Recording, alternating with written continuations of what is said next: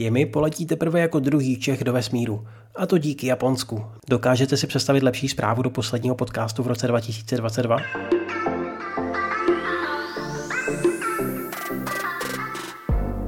Dnešní podcast bude speciální nejen délkou, ale taky obsahem.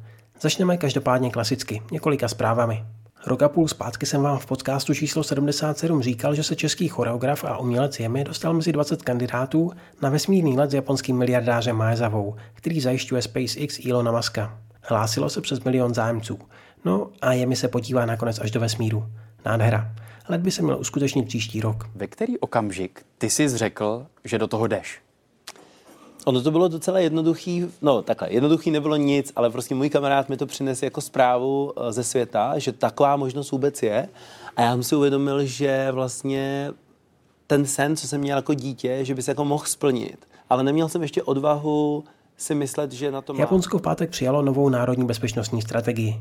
Země plánuje reformu armády a zvýšení rozpočtu na obranu, aby dokázala čelit bezpečnostním výzvám a geopolitickým překážkám. Výdaje se zvednou z 1 na 2% HDP. Jak píše Jakub Škopek na seznam zprávy, jde o největší reformu japonského přístupu k válce, obraně a armádě od konce druhé světové války.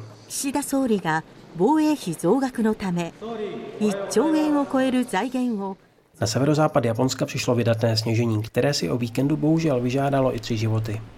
Na pomoc s odklízením dálnic v Nígatě, kde uvízly stovky aut, byly povolány i jednotky sil sebeobrany.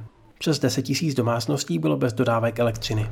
今トータルで16時間ぐらい立ち往生しています燃料がだんだん心配になってきてますね Jak je to dnes v Japonsku s nošením roušek? Na to se v aktuálním článku zaměřil portál Japan Today. Přestože nošení roušek nebylo v zemi nikdy vládou nařízeno, rebelů v úvozovkách, kteří je běžně nemají, je minimum. a podle průzkumu je i tři roky od začátku pandemie používání masek mezi lidmi pevně zakořeněno. Vláda mezi tím sice i zmírnila pokyny pro jejich dobrovolné používání, veřejnost ale tyto návrhy v podstatě ignorovala a tak můžete narazit na Japonce, kteří roušky nosí třeba i když jedou sami v autě, nebo se pohybují daleko od dalších lidí. Svým způsobem za to může mediální i společenský tlak, který na sebe lidé vzájemně vyvíjejí.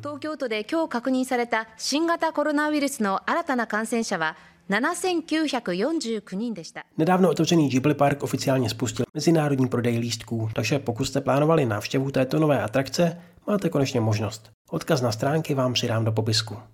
A když už jsme u Ghibli, do českých kin se díky Aerofilms vůbec poprvé dostává můj nejoblíbenější film tohoto studia. Majonu Takyubin, neboli doručovací služba čarodějky Kiki. Ano, 私は魔女のキキです。こっちは黒猫のジジ。ここに住みたい Hraje se už pár dnů a poběží ještě několik týdnů po celém Česku. S dubbingem i v původním japonském znění. A protože jsem říkal, že tenhle podcast bude speciální, mám pro vás malý dárek. Soutěž o dva lístky na Kiki do jednoho z pražských kin. Světozor, Aero nebo Bio Oko. Výběr místa i termínu bude na vás. Podmínka je jednoduchá. Lístky můžete vyhrát tak, když mi do štědrého dne, tedy 24. prosince, napíšete ve zprávě na Facebooku, na kolikátý pokus vyhrála Baru svou první anime figurku v Japonsku ze série Spy X Family. A jestli netušíte, kdo je Baru, tak poslouchejte dál. Tady Matěj a tohle je Baru.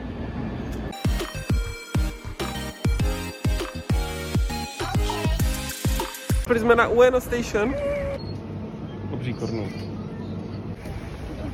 Jata má svůj YouTube kanál. Ano, dlouho jsem říkal, že videa dělat nebudu, ale proč nezměnit názor, když to vede k něčemu dobrému.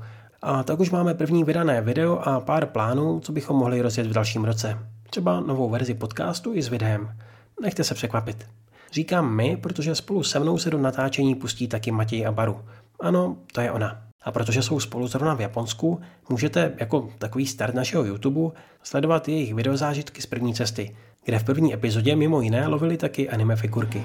Ej, tak tohle byla největší halus, co mě mrzí, že jsem životě nenatočil. Ach jo. Ale maží, maží, maží, ukáž, jak vypadá. Ne, to si ukážu to večer. Přesně tam se skrývá odpověď k soutěži z Kiki. Odkaz máte opět v popisku nebo stačí na YouTube vyhledat jata.cz. Jestli vás obsah zaujme, budeme rádi, když nás začnete odebírat.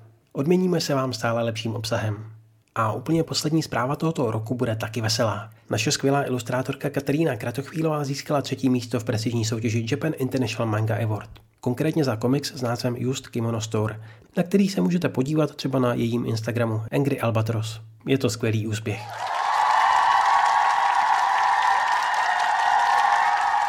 Loni mimochodem stejnou cenu za komiks Yogi získali studenti Západočeské univerzity. A tímto pro letošní rok s krásným číslem 2022 uzavřeme.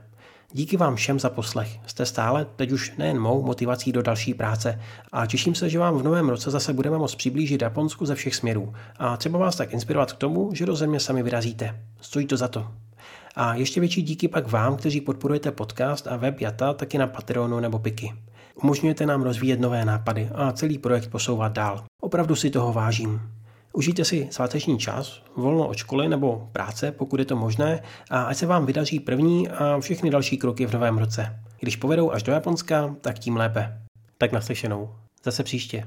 Matané.